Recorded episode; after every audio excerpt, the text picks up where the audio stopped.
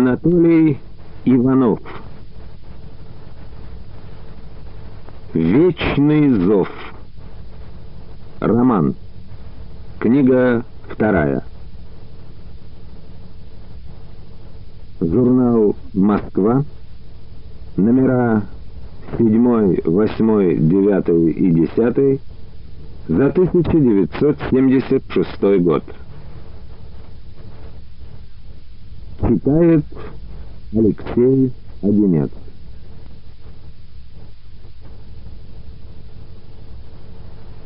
Часть первая. Огонь и пепел.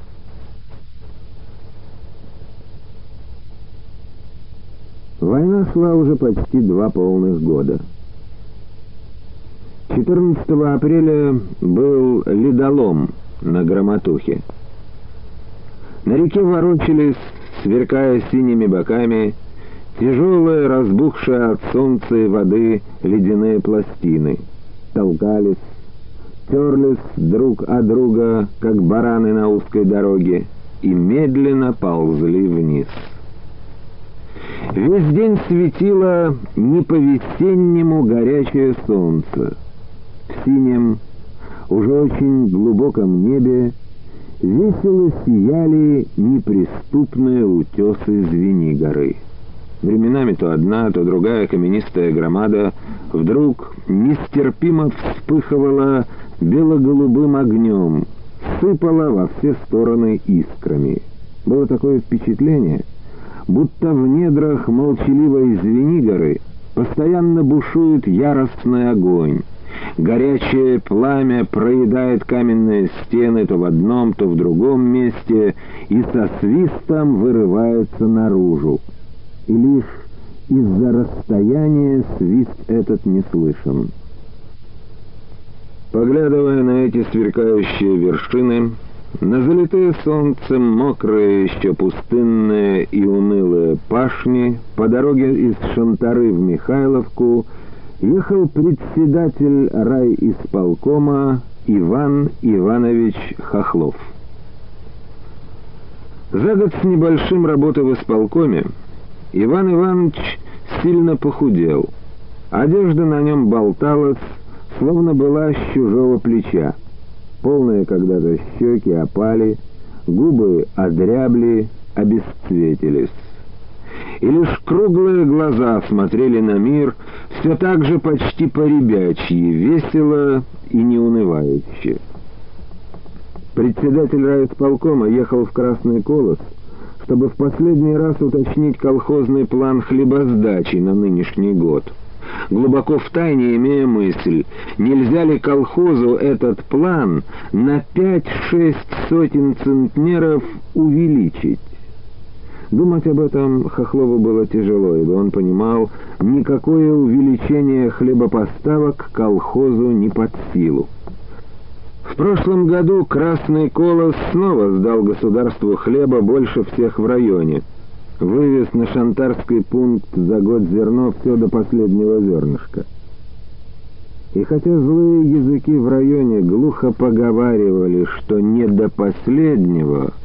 Умеет, мол, Назаров и нахрен сесть и рыбку съесть. Ивану Ивановичу было известно, на трудодень Михайловским колхозникам прошлой осенью было выдано всего по 200 граммов ржаных отходов да немного фасоли. Хохлов своими глазами видел, что люди жили в основном на картошке. А в жалкие крохи серые, как дорожная пыль муки из отходов, Подмешивали ту же картошку, семена лебеды, тыквенную мякоть. Хлеб из такой муки получался тяжелым, как кирпич, мокрым, горьким на вкус. Для этого окончательного уточнения плана хлебосдачи Иван Иванович мог вызвать Назарова, как и других председателей колхозов, в райисполком, но делать этого не стал — Панкрат Григорьевич за прошедшую зиму сделался очень плох, кашель душил его. Несколько раз Иван Иванович и Кружилин заговаривали с ним об отправке на лечение, но Панкрат лишь невесело усмехался и говорил, какая меня больница теперь вылечит. Вот до лета доживу, барсучье сало буду пить. Ничего, оклемаюсь. Въехав в Михайловку, Иван Иванович поразился, как скоро обветшала без мужицкой руки деревушка. Покосились, а кое-где упали плетни и заборы, прохудились соломенные повети, во многих домах покривились расшатанные ветром ставни. И как за два военных года обносились люди. Все дети бегают в сплошном рванье и босиком, несмотря на то, что земля еще очень холодная, а в затененных местах просто стылая. Иван Иванович несколько раз бывал в Михайловке, многие знали его в лицо, и он знал многих, хотя не мог запомнить всех имен или фамилий. Поздоровался с ним какой-то старик, гревшийся на припеке у заваленки. За плетнями на огородах копошились женщины и подростки, очищая землю от прошлогодней ботвы. Кое-где Огороды уже вскапывали. Некоторые женщины, когда Хохлов проезжал мимо, прекращали работу, выпрямлялись и тоже здоровались. Взрослые были одеты не лучше, чем дети. В обтрепанные, измызганные одежонки, в залатанные кофты и юбки. Вся эта обветшалость, эта бедность, почти нищета — Зимой не так бросалось в глаза. Наставил снег, сняли люди полушубки до фуфайки, она сразу выперла, мозолила глаза, и ничего нельзя было с ней поделать. За последний год для продажи населению не отпускалось ни метра мануфактуры, ни пары сапог или ботинок, ни килограмма гвоздей. Жалкие крохи товаров — поступающих в район, направлялись в магазины заводского Орса. Завод выпускал снаряды и минометы. Подъезжая к колхозной конюшне, чтобы оставить там лошадь, Иван Иванович обратил внимание, как заполошно кричат играющие на солнечной полянке ребятишки. Он вспомнил, как приветливо поздоровались с ним женщины из-за плетней и сидящий у заваленки старик.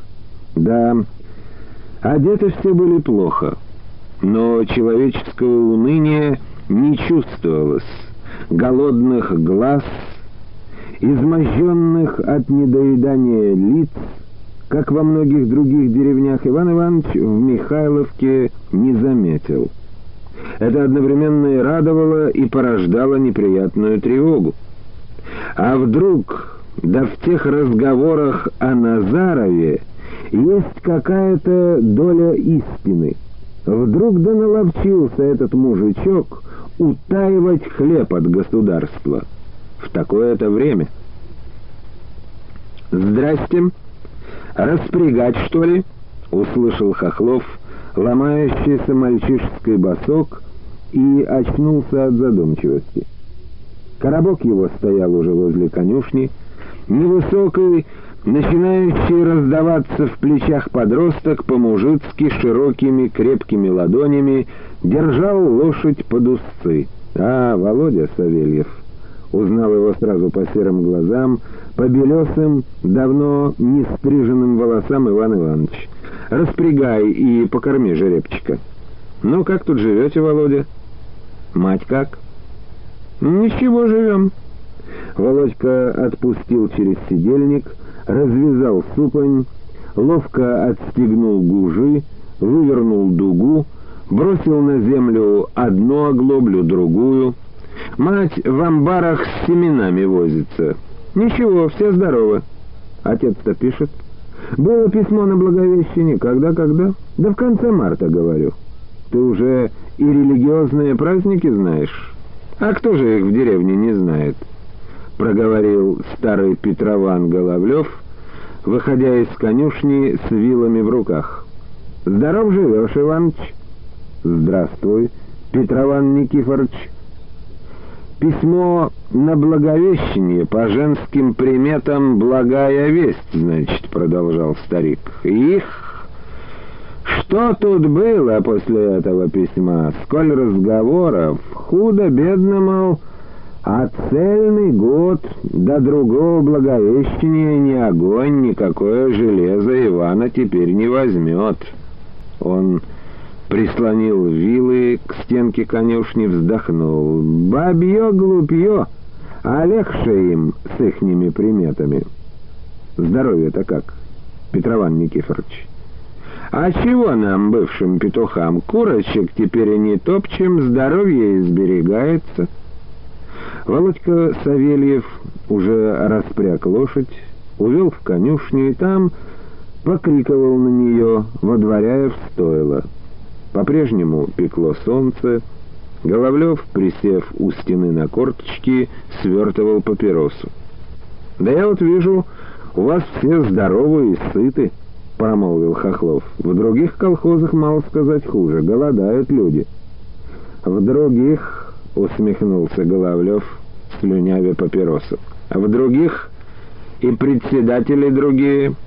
А наш-то Панкрат Григорьевич, а что он ваш?» Чем же от других отличается?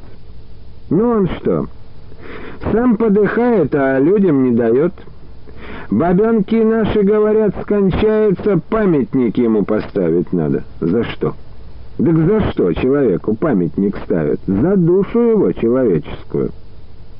Иван Иванович зло глянул на палящее солнце и начал старательно на все пуговицы застегивать истрепанное демисезонное пальто, будто ему стало холодно.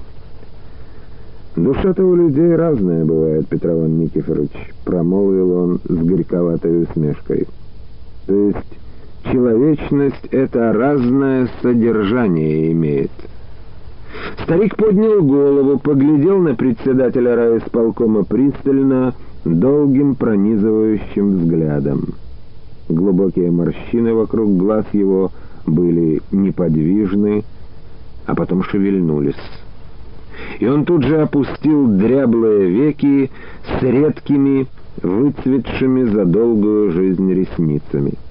Головлев некоторое время молчал. Он сидел на корточках, выгнув спину, чуть свесив голову в скатавшейся овчинной шапке, обнажив старческую вдоль и поперек изрезанную глубокими бороздками шею. Глядя на эту шею, на всю фигуру старика, Хохлов вдруг подумал, что Головлев этот не так прост, как кажется с первого взгляда, что проницательности ему не занимать. Он догадался о его подозрении относительно Назарова и вот обиделся за своего председателя. Но ведь такая обида тоже несправедлива. И Головлев, и многие другие колхозники могут защищать своего председателя, исходя из сугубо эгоистических интересов именно за то, что тот, как поговаривают, наловчился утаивать от государства какую-то часть урожая и тайно делит его потом меж колхозниками. «И за что ему судьбина такая?» — качнул головой старик. «Полипов, прежний председатель райисполкома, этак же напраслины всякие возводил на Панкрата». Ты вот новый начальник и тоже всяким злобным разговором про Назарова, выходит, веришь? Я, Петрован Никифорович, не то чтобы верю, а вот коли дуралом какой над народом стоит, так на него у тебя подозрениев нету? Головлев зло плюнул на недокуренную самокрутку сунул ее за козырек шапки и поднялся. «Сытый, говоришь, народ у нас в колхозе!» «Так это что ли в злость тебя кидают?» «Ты песенки бы, что ли, веселые пел, если бы народ и у нас с голодухи запух. А хлеб для фронту кто сеять бы стал?» «Да ведь сытость, сытость и рознь!» — прикрикнул Хохлов и покраснел, чуть отвернулся. Иван Иванович всегда краснел и смущался, когда приходилось резко говорить с людьми.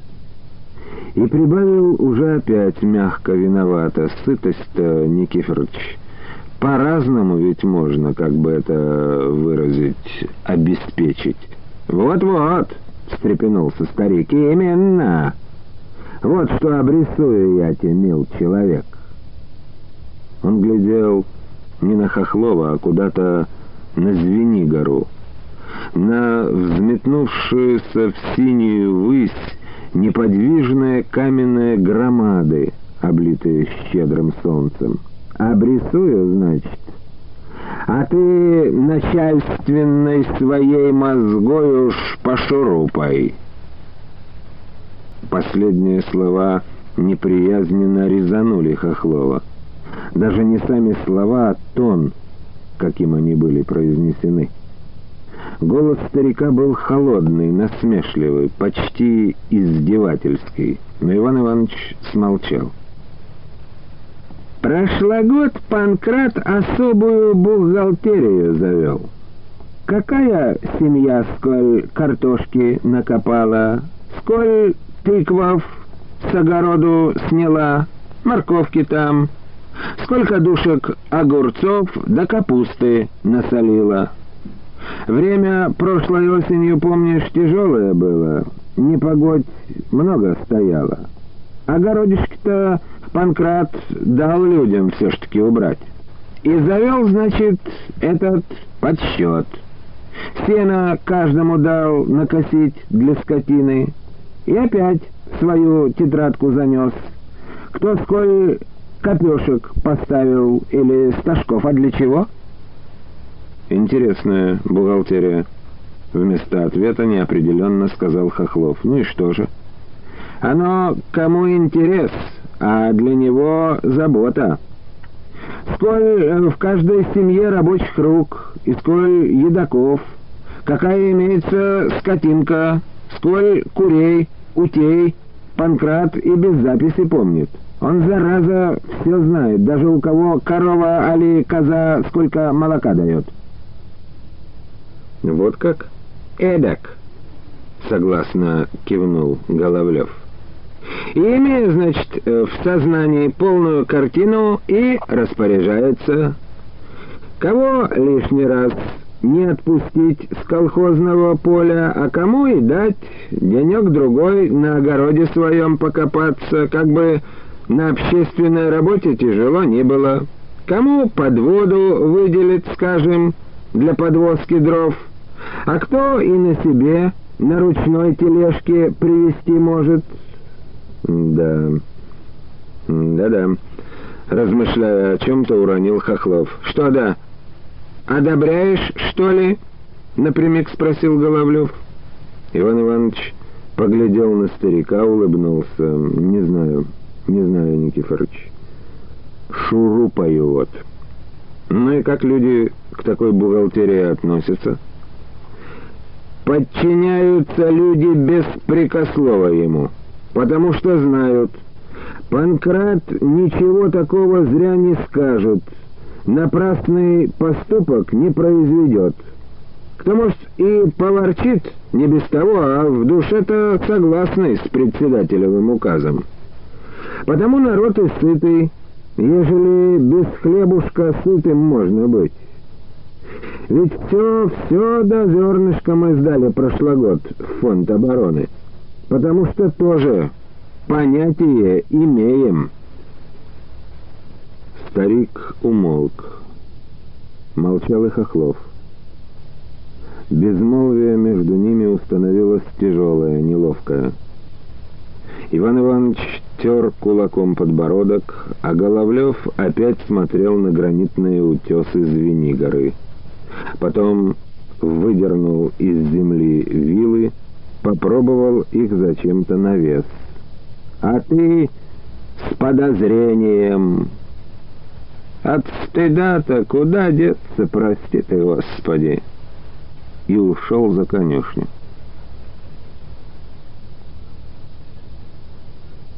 Панкрата Назарова Иван Иванович нашел возле колхозных амбаров.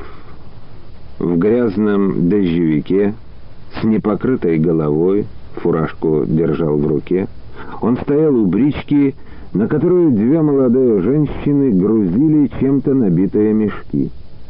Женщины вытаскивали их из черного проема амбарных дверей и легко забрасывали в повозку. Обернувшись на звук шагов, Назаров чуть шевельнул спутанными жесткими, как прошлогодние стерня бровями, прежде чем поздороваться, прошелся взглядом по Хохлову с головы до ног, будто неодобрительно оценил его наряд, и опять стал глядеть, как грузят мешки.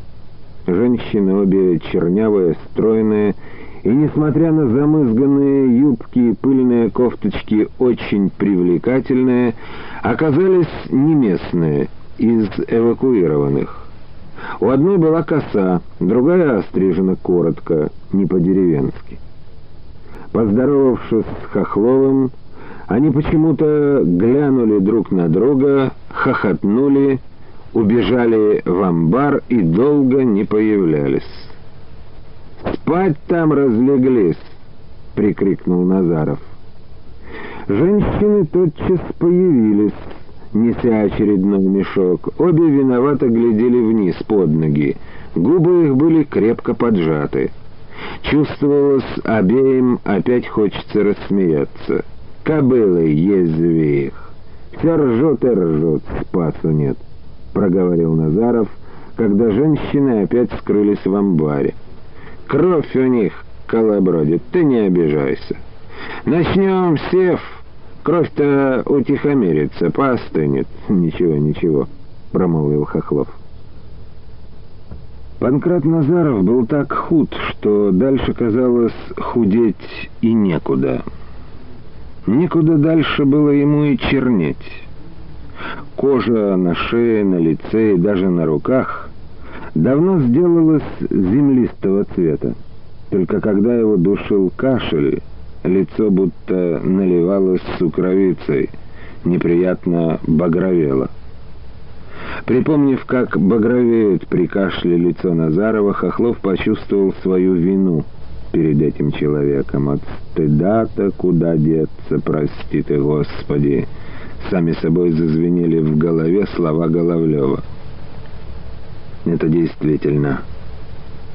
Действительно, подумал Хохлов, ударит же в голову. Опять женщины вынесли из амбара и забросили на бричку очередной мешок. Они были молоды, каждая переполнена нерастраченной женской силой. А Панкрат Назаров стар, болен. Жизненные соки из него уходили. Присутствие двух молодых женщин только подчеркивало контраст между молодостью и старостью, бытием и смертью. Голосом хрипловатым, надорванным многолетним кашлем Назаров промолвил «Последние отходы замели. На мельницу отправляем. Покажите». Тоже хрипло сказал Хохлов. Он потребовал это не потому, что в чем-то еще сомневался, нет. Иван Иванович просто хотел посмотреть на эти зерновые отходы. «Софья, Татьяна, развяжите». Когда женщины развязали мешок, Иван Иванович сунул туда руку, взял горсть отходов. То была смесь семян, самых разнообразных сорняков, овсюга, сурепки, мышиного горошка и щуплых ржаных зерен. Из этой-то смеси и получалась та серая, как дорожная пыль мука, из которой пекли прогорклый хлеб. Для посевной берег. Кивнул председатель колхоза нагруженную бричку. Мельница, слава богу, своя. Перед войной еще начали строить на таежной речке. Не было у нас на мельнице-то... Нет. Загляни как-нибудь, пруд там богатый получился. Красивый. Покуда комарья нет, просто санаторий. Но все, что ли? Все, сказали обе женщины разом. Тогда с Богом. Да глядите, там мосток в распадке расшатало нынче. Женщины взобрались на бричку, поехали.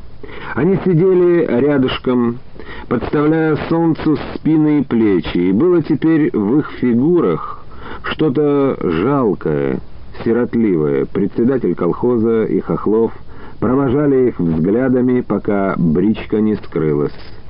А когда скрылась, Назаров проговорил — колхозе есть еще четыре мешка гороховой муки. Тоже сберег на посевную. Смешаем с этим». Назаров кивнул в сторону, где скрылась бричка. «И лепешки печь будем. Ничего. Айда к семенному амбару глянем, что там». Семенной амбар стоял прямо на таку. Под навесом стучала веялка, две женщины крутили ее, а третья большой железной плицей засыпала пшеницу. В одной из крутильщиц Иван Иванович узнал Агату Савельеву. А зерно насыпала, легко сгибаясь и разгибаясь, жена Назарова Екатерина Ефимовна. Лет ей было разве чуть поменьше, чем Панкрату.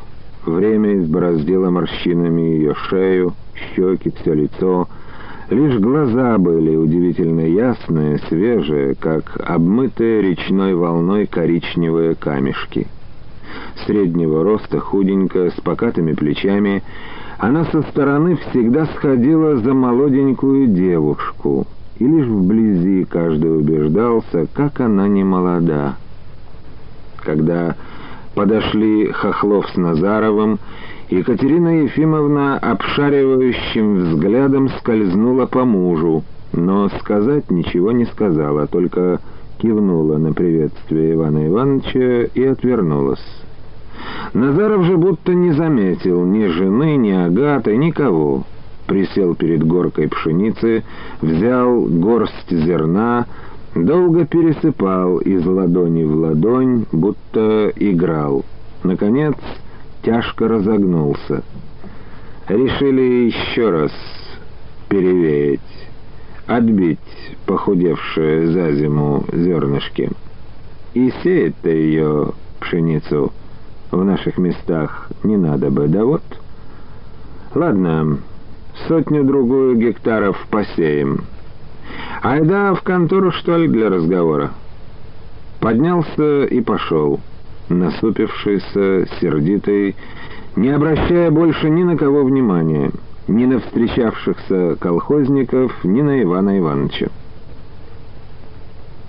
В конторе Назаров сел за свой скрипучий стол, пригладил обеими ладонями торчавшие по вискам волосы, спросил. «Громотуха, говорят, нынче пошла?» Вскрылась под утро. «Слава тебе, Господи! Полая вода и память о зиме уносит. Как там, на фронте-то?» «Да что на фронте?» Хохлов присел на деревянный диванчик у окошка. Идут бои под Новороссийском. Было сегодня утром сообщение. Двигаются наши к Крыму. А в общем тихо. Не читаете разве газет, не слушаете радио? Читаем, как же, когда время есть, усмехнулся Назаров.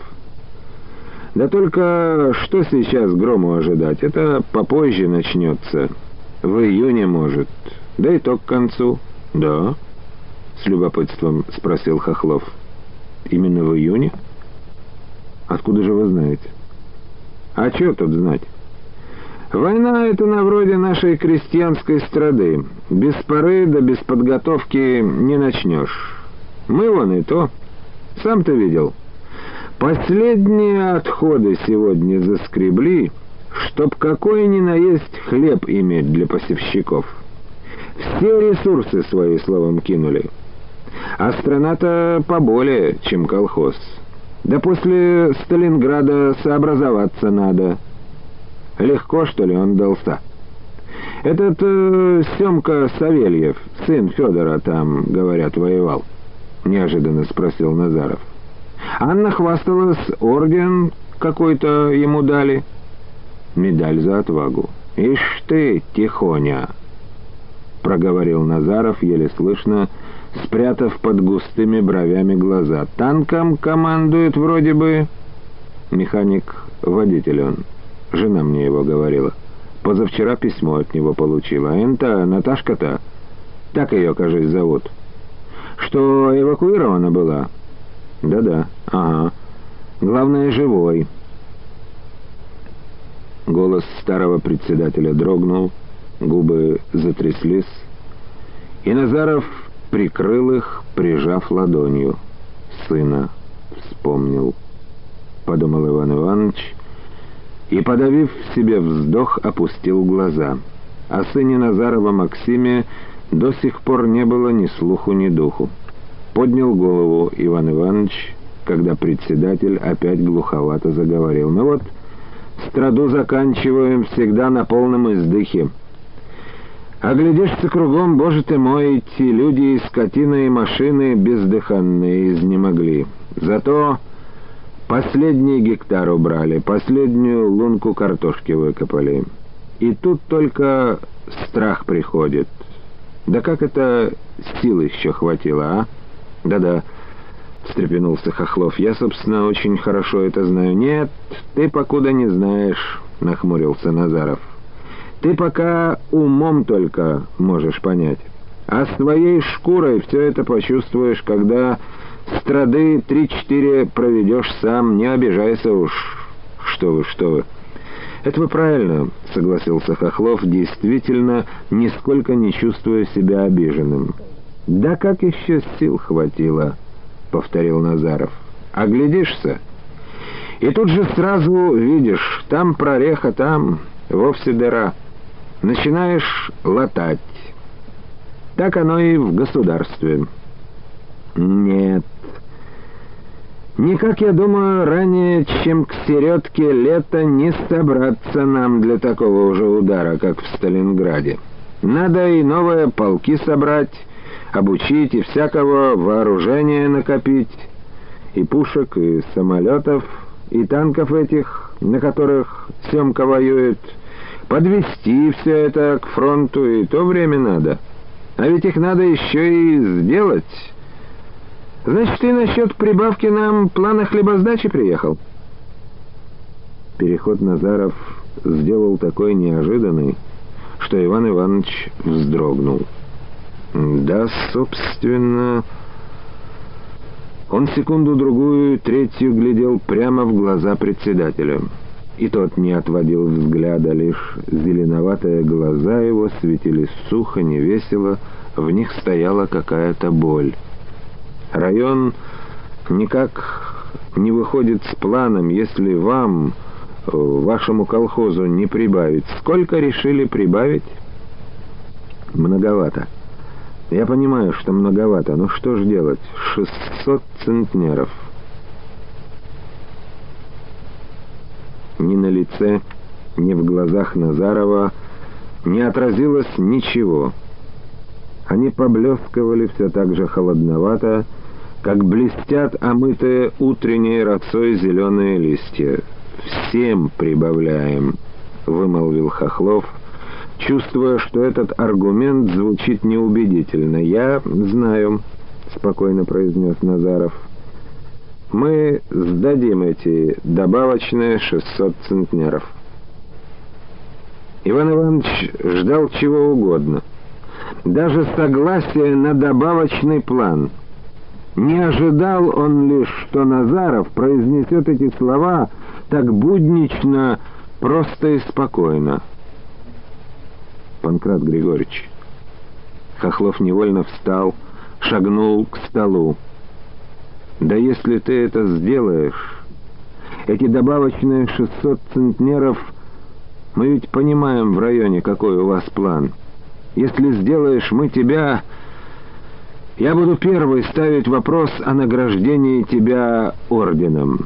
Назаров выслушал это угрюмо, как будто только теперь и зашла речь об этих дополнительных сотнях центнеров хлеба, но не перебил, однако Хохлов, заметив эту угрюмость, и сам смолк.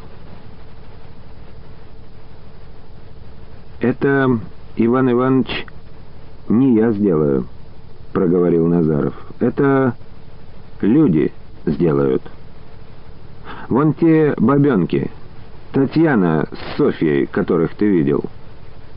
Те, что семена провеивают, те, которые сейчас на своих огородах копошатся. Они будут хлестаться сутками на посеве, на прополке, на жатве, питаясь лепешками из отходов да картошкой. Это им все ордена положены. Иван Иванович Хохлов — всегда чувствовал себя перед Назаровым скованно. Он называл его на «вы», как, впрочем, и всех других. Назаров обращался к нему всегда на «ты». Иван Иванович считал это совершенно естественным. Но сейчас он ощутил себя перед этим старым больным человеком особенно маленьким и беспомощным. Да-да, конечно, — воскликнул он, краснея от охватившего его смущения. «И их тоже представим. Будем требовать, чтобы колхоз целиком наградили». «Ну, попробуйте», — усмехнулся Назаров, качнул головой. «А так-то ты, Иван Иванович, человек душевный». Светлый апрельский день еще не кончился, но клонился уже к вечеру, когда Хохлов и Назаров вместе подошли к конюшне. Тот же Володька Савельев обоим запряг лошадей и, сделав свое дело, молча пошел прочь. «Погоди-ка», — остановил его Иван Иванович, — «а ты почему все еще здесь? Уроки у тебя есть на завтра? Или уже приготовил?» Парнишка опустил лохматую голову, стал глядеть на свои растоптанные разбитые сапоги, а я не учусь больше. Как же? Так? Пожал плечами Володька и ушел, по-прежнему глядя куда-то вниз. Хохлов взглянул на председателя колхоза. Тот, подбирая вожжи, скривил в угрюмой усмешке губы — до семилетки, мать его, дотянула. Я все удивлялся, двужильная, что ли, она... Прошлый год надо было в Шантару его отправлять. У нас тут семилетка всего только. Да на какие шиши? Назаров тяжело пошевелил бровями и умолк. «Я понимаю, понимаю», — вздохнул Хохлов. «Оно все мы понимаем». Да в шкуре ее материнской никто не был. Председатель сел на дрожке, тронул вожжи. Хохлов забрался в свой плетеный коробок и поехал следом. На выезде из деревни, возле жердяной изгороди, за которой уныло торчала хилая избенка с прогнившей крышей, председатель натянул вожжи и прокричал «Эй, Антонина, будет прохлаждаться!» Живо грузи свои шмутки, и чтоб через час в бригаде. По дороге к речке подверни. Поняла? — ответил Назарову откуда-то женский голос. «Сейчас я, мигом!» Оставив у плетня свои дрожки, Панкрат догнал коробок Хохлова. С легкостью, которой Иван Иванович не ожидал от него, на ходу вскочил в коробок, пояснил, повариха тут живет, Тонька. Сиротой с пяти лет так и взросла Горемыка.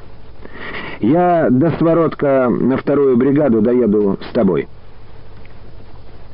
Жидкий, еще не набравший пока запаха оттаившей земли воздух, заметно похолодал и стал, кажется, еще жиже. По высокому пустынному небу плыл огромный журавлиный клин, оглашая тихие, не проснувшиеся еще поля тоскливым стоном. Другая журавлиная стая летела метрах в двухстах от дороги, по которой ехали молчком Хохлов и Назаров. Она спускалась все ниже, тяжелые птицы медленно и устало махали крыльями, заходящее солнце отсвечивало на их длинных, вытянутых назад ногах. «Голод не теткам», — проговорил Назаров, наблюдая из-под насупленных бровей за спускающимися птицами. «Ишь, даже людей не боятся. Всю ночь кормиться будут». «Чего они на этом поле найдут?» Старый председатель пожал плечами. «Журавель он как китаец. Где зернышко, где червячок какой, и сыт. Нынче много журавля будет». «Пострелять бы можно, да жалко. Для чего пострелять? Для чего?» — усмехнулся Назаров. В старину мужики говаривали, журавель не каша, пища не наша. Раньше журавлятину цари жрали, князья да бари всякие на своих пирах. Теперь и забыли, что птица эта съедобная. А я вот помню, да, жалко. И никому не говорю, а то найдется много стрельцов. А птица больно красивая, и землю, и небо украшает. Пущай живет. Говоря это, Панкрат все ежился и ежился. «Знапит?» — спросил Хохлов, думая о поразивших его чем-то рассуждениях Назарова о журавлях. «Ничто». Это для нас, чехоточников, э, весной обыкновенно. Только мы бы весну пересилить, а там уже, считай, до следующей землю топтать будем». Иван Иванович вспомнил, как безропотно согласился Панкрат на добавочные 600 центнеров хлеба к годовому плану, не выказав абсолютно никаких эмоций. И в груди у Хохлова что-то размягчилось, сердце тоскливо защемило. Ему захотелось вдруг сказать этому старому и больному человеку какие-то теплые и благодарные слова, но таких слов у него не было. И кроме того он понимал, чувствовал, что любые слова его будут плоскими, неуклюжими, и что они только вызовут у Назарова холодноватую усмешку. Поэтому он лишь отвернулся и кашлянул. «Что?» — сразу же открыл глаза Панкрат. «С вороток уж?» далеко еще. Что-то в дрему часто покланивать меня стало. Ночью сон не берет, а днем... Несколько минут еще проехали молчком. «Каково, Иван Иванович, в районной должности-то ходить?» — спросил вдруг Назаров. «Попривык?» «Нет, Панкрат Григорьевич, тяжело и не умею», — откровенно сказал Хохлов. Просился было у Кружилина на завод обратно и, умолкнув, шумно задышал. «Ну?» Иван Иванович, чувствуя, что краснеет, опустил глаза. Никогда не видел его таким, как на мальчишку накричал. «А ты его тоже пойми», — промолвил Панкрат не сразу. «Какое ермо у него на шее, с кем-то вести надо?» «Я понимаю. Пытаюсь лучше сказать». Хохлов вздохнул. «Я, Панкрат Григорьевич, человек не слабый и не пессимист. Знаю, чем солнце пахнет. Но я... как бы тебе выразить...» До войны бывало всякий цветок, мотылек, красивая бабочка там в телячий восторг меня приводили. И вот война. Такое сразу свалилось. Дочка погибла, жена до сих пор так ничего, здорово, а ночью иногда прислушиваюсь, плачет. Да. И кругом горе людское, такие трудности. Вот завод этот, вот люди в селе вижу, как бьются. Но, кажется, нет выхода. Все бесполезно, ничего не сумеем мы сделать. А он, завод, встал и задымил. Чтобы он дымил, дышал, Антон Савельев на гибель, на смерть пошел сознательно. И ты вот даешь ведь эти добавочные 600 центнеров. И я пытаюсь понять что-то, чего раньше, чувствую, не понимал. От чего оно все это? Чем объясняется? В синем апрельском небе не было больше журавлей. Куда ни погляди, ничего в нем не было, кроме угрюмых и темных сейчас утесов Звенигоры, которые с одного края подпирали это бескрайнее небо, врезаясь в него глубоко в самую синь, до редких облаков, плавающих выше каменных громад. Председатель поглядел из-под насупленных бровей на темные утесы, на светлые облака над ними, и на длинную речь Хохлова ничего не ответил. Лишь минут через десять проговорил, мотнув головой в сторону. «Там вон рыбачки мои должны быть». Я наказывал, чтоб не прозевали, как громотуха вскроется. Может, глянем, подъедем? Ежели тебе не к спеху в Шантару-то.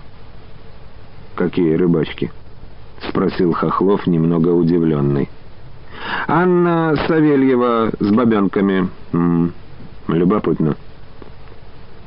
Назаров взял у Хохлова вожжи, и коробок покатил к реке по каменистому, некрутому косогорчику, с хрустом подминая и разрывая колесами прошлогодние, черные крепкие, как проволока, пучки ковыльных струн. Высохшие стебли еще упрямо торчали, не сломленные осенними ветрами, не примятые к земле снегом, а ковыльные гнезда уже вновь приметно зеленели, из-под старых грязных и седых стеблей выметывались тоненькие бледно-зеленые ниточки, тянулись вверх, к свету, к солнцу. Удивительная она, эта степная трава-ковыль, — думал Иван Иванович Хохлов. «Зачем она на земле? Не ест ее скот, не клюют ее семян птицы, не использует для своих нужд человек. Лишь поется о ней в грустных песнях о расставаниях и невозвратных утратах. Растет она обычно на бросовых, сухих и каменистых, как этот косогорчик, землях, и грустно бывает смотреть на созревшее ковыльное поле. Пустынное оно и унылое. Не звенят над ним человеческие голоса, не поют птицы. Тоскливо мотаются под ветром седые метелки, и с конца в конец катятся бесшумные, белесые и какие-то безжизненные волны ковыльное поле всегда рождало у Ивана Ивановича невеселые мысли о бренности и ограниченности человеческого существования. И он хотя и понимал, что силы и время человека на земле не беспредельны, примириться с этим не хотел и думать об этом не желал. Ковыльное же поле заставляло думать о таких вещах, и за это он не любил древнюю траву. Анна Савельева в колхоз, значит, вступила? — спросил он председателя, отвлекаясь от своих дум. «Получилось так?» — кивнул Назаров. «И хорошо». Хохлов припомнил, что муж Анны, Федор Савельев, ушел на фронт еще в прошлом году. А нынешней зимой, кажется, в феврале, она пришла в райком и попросила Кружилина посодействовать, чтобы ее отпустили с завода, поскольку и отдел кадров, и директор завода Нечаев, куда она обращалась, в этом ей отказали. Хохлов как раз находился в кабинете секретаря райкома и был свидетелем их разговора. «Ну, отпустим», — проговорил Кружилин. «А как жить будешь? На что?» В Михайловку свою поеду, в колхоз. А дети, им учиться надо. Там есть семилетка. Андрейку с собой возьму, а Димка уже большой, он в Шантаре, когда учеба жить будет. Дом свой, что ему? Он в восьмой, кажется, ходит, спросил Кружилин. Ага. Анна стояла тогда у стола в его кабинете, сдвинув длинные свои брови и глядя куда-то вниз, в угол. На ней была рабочая мужская тужурка, разбитые валенки, старая суконная юбка. В руках она держала большие бараньи рукавицы. Но все эти грубые вещи странным образом подчеркивали ее женственность и свежесть. Сколько ей лет Хохлов не знал. По виду дал бы 32-35 но морщины вокруг глаз и щедрая просить, выбившиеся из-под платка пряди волос, говорили, что ей все-таки больше. «А в восьмом, Димка», — повторила Анна с каким-то облегченным вздохом. «А Федор так и не пишет?» — опять спросил Кружилин. «Нет», — ответила Анна, почему-то подняла большие серые глаза на Хохлова, и словно ему одному пояснила, как уехал на фронт, ни одного письма не написал. В глазах ее не было той застывшей безнадежности и тупого страха, какой стоит у жен, чьи мужья долго не подают о себе вестей с войны. В глазах этих была просто задумчивая грусть. «Ну а Наташа, невестка твоя?» Проговорил Кружилин, — «у нее грудной ребенок». «Она у бабки Акулины живет. Я звала Наталью со мной жить, она отказалась. У Акулины, говорит, ребенку лучше, да и правда, я же все на работе». Анна опять опустила глаза, стала смотреть в угол. «А за Димкой Мария Фирсовна приглядывать будет, эвакуированная, что у нас живет, она славная. Вы позвоните Нечаеву на завод. Ну, надо мне». «Не могу я больше тут». «Хорошо, иди, Анна. Я позвоню», — сказал тогда Кружилин. Река открылась неожиданно. Огромная, бесконечная, черная, в белом ледяном крошеве по бокам — Ледяные глыбы в беспорядке громоздились на берегу, некоторые стояли торчком, иные, пробороздив глубоко гальку и мерзлую землю, и стаивали сейчас далеко на берегу, стекали светлыми ручейками обратно в реку. Глядя на огромные ледяные обломки, Хохлов попытался представить себе ту чудовищную силу, которая взломала вдруг метровой толщины ледяной панцирь, раскрошила его на тысячи и тысячи кусков, отчего на реке сразу стало тесно, поволокла обломки эти вниз, начала выталкивать на берег. Удивительно. Какая силища! Невообразимо. А вы знаете, Панкрат Григорьевич, я никогда не видел, собственно, ледохода. Напрасно. Почему-то осуждающе сказал Назаров. Там, где я жил, большой реки не было. Где же ваши рыбачки? Вот они. Метрах в ста от того места, куда подъехали Хохлов с Назаровым, чернели среди ледяных глыб несколько фигур — и хотя они все были в брюках, а некоторые в ушанках, в них без труда различались женщины.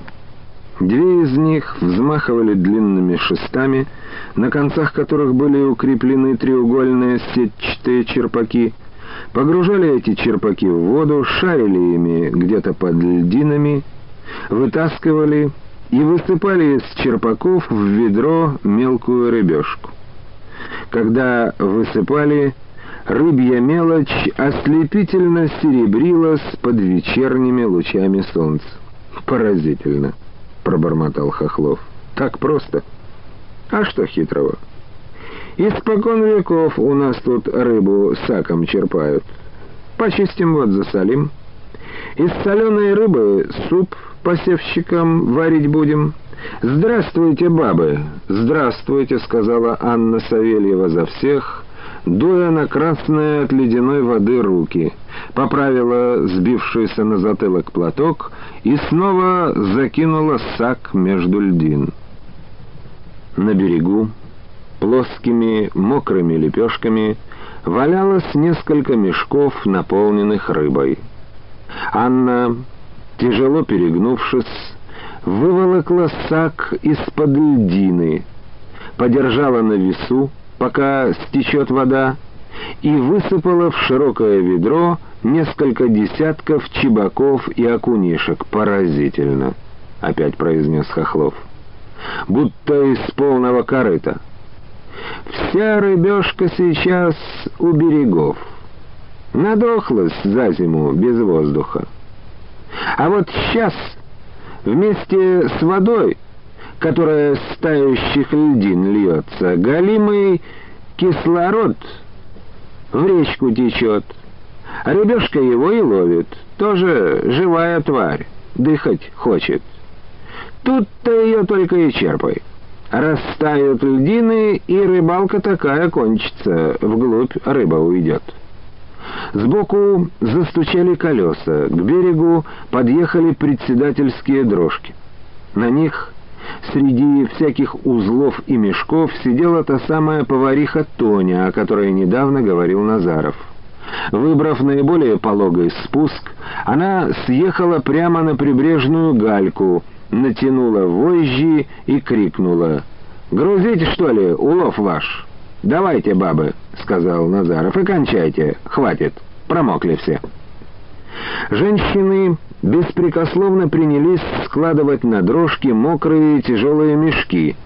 Потом повариха тронула под воду, широко по-мужски, шагая сбоку. Рыбачки двинулись следом. Назаров и Хохлов остались на берегу одни.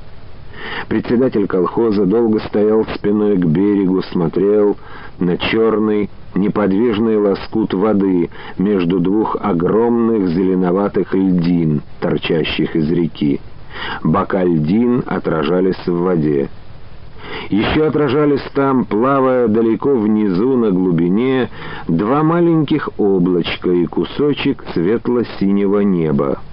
Где-то звенела тоненько и тоскливо водяная струйка, стекая в реку. А ночью, когда там звезды, аж мороз по коже, проговорил вдруг тихо Назаров. Умом-то знаешь, что по колено тут окажется... Жутко оглядеть хочется. Думаешь, батюшки, сколько у Бога великого до вечного. И мы вот, людишки маленькие, на земле зачем-то. Зачем, а? Назаров повернулся к Ивану Ивановичу Хохлову. Взгляд старого председателя был до того суров и холоден, что Хохлов растерялся. «Вопрос», — промолвил он с невеселой усмешкой. «Да, вопрос». «Вот еще у меня один есть». И вдруг Назаров усмехнулся. «Ладно, после я задам его тебе, а сейчас поедем». Он повернулся и пошел к подводе, хрустя галькой. Шел он, сильно сутулившись, горбом выгнув спину, обтянутую брезентовым дождевиком, медленно и широко махая длинными и тяжелыми полусогнутыми в локтях руками. Когда сели в коробок, Назаров молча взял вожжи, тронул лошадь. Проехали косогорчиком с торчащими пучками прошлогоднего ковыля, выбрались на Шантарский тракт. Вскоре также молча, ничего не объясняя, Назаров повернул с тракта на проселок, ведущий во вторую бригаду. Лишь когда подъезжали к бригаде, сказал «С обеда не евши ты». Накормим ухой из свежей рыбки и отправим во свояси. Вторая бригада колхоза «Красный колос» Хохлову знакома. Прошлой осенью он был здесь несколько раз. За зиму ничего тут не изменилось. Те же два жилых дома, один для полеводов, другой для животноводов. Тот же почерневший от времени амбар, хозяйственный сарай — стряпка, худенький коровник, наскоро построенный осенью из жердей и обмазанный глиной, пригон для скота и большая бревенчатая рига. Только рига осенью была под толстой соломенной крышей, а сейчас сверкала под заходящим солнцем голыми ребрами стропил. Зимой крыш-то скоту скормили, сказал председатель колхоза, хотя Иван Иванович и сам об этом знал. Осенью заново покроем. Ну, сейчас я насчет ужина, а ты, покуль в дом ступай, отдохни. Али с народом побеседуй. В бригаде было не очень многолюдно. Возле раскрытых дверей амбара стояла бричка, груженная туго набитыми мешками. Две женщины снимали мешки с брички и ставили на весы. Совсем молоденькая девушка, сильно конопатая, в пестром, сбившемся на затылок легком платочке, в мужском пиджаке, старательно взвешивала мешки, слюнявила огрызок химического карандаша и большими цифрами помечала вес в растрепанной тетрадке. «Семена?» — спросил Хохлов, подойдя к амбару и поздоровавшись. «Ну?» — утвердительно кивнула одна из женщин, вытирая ладонью пот с лица. «Яровые!» И поволокла мешок в амбар. «С центральной усадьбы возим», — пояснила конопатая девушка. «Простудитесь. Что же вы так легко одеты?» — задал Хохлов ненужный вопрос. «А баба весной всю одежку долой», — немедленно донеслось с брички, «чтоб всякий мужик сразу глаз положил». Хохлов, как всегда в таких случаях, смутился. Вышедшая из амбара женщина, помоложе и постройней той, что стояла у брички, оглядела Иван Ивановича с ног до головы и безжалостно пояснила. «Да мы это не про тебя, какой ты мужик? Ты начальник, тебе нельзя, мы вон про деда». Женщина кивнула в сторону хозяйственного сарая, где щупленький старичок починял тележное колесо. Хохлов оглянулся и сразу же узнал в нем бывшего райкомовского конюха Евсея Галаншина. «И как он, дед? Кладет?» «А как же! Он дед-то дед, да цены ему нет, довольны мы. Жалко, что единственный он у нас мужик на всю бригаду. Был бы еще один, мы бы и вовсе горюшка не знали». Конопатая девушка тоненько прыснула и зажала кулачком рот. Иван Иванович потоптался у весов, усмехнулся неловко и отошел к старику. Евсей Галаншин еще прошлой осенью попросил расчет у Кружилина. «Кости ноют, Поликарп». «В землюшку родимую, кажись, запросились», — сказал он почти с головой, утонув в мягком кожаном кресле перед секретарским столом. «Пока не ушел я у тебя, отпусти. Где родился, там и помереть хочу. Своим паром кости свои хочу туда донести». «Нехорошие мысли у тебя, Евсей Фомич», — качнул совсем посидевшей головой секретарь райкома.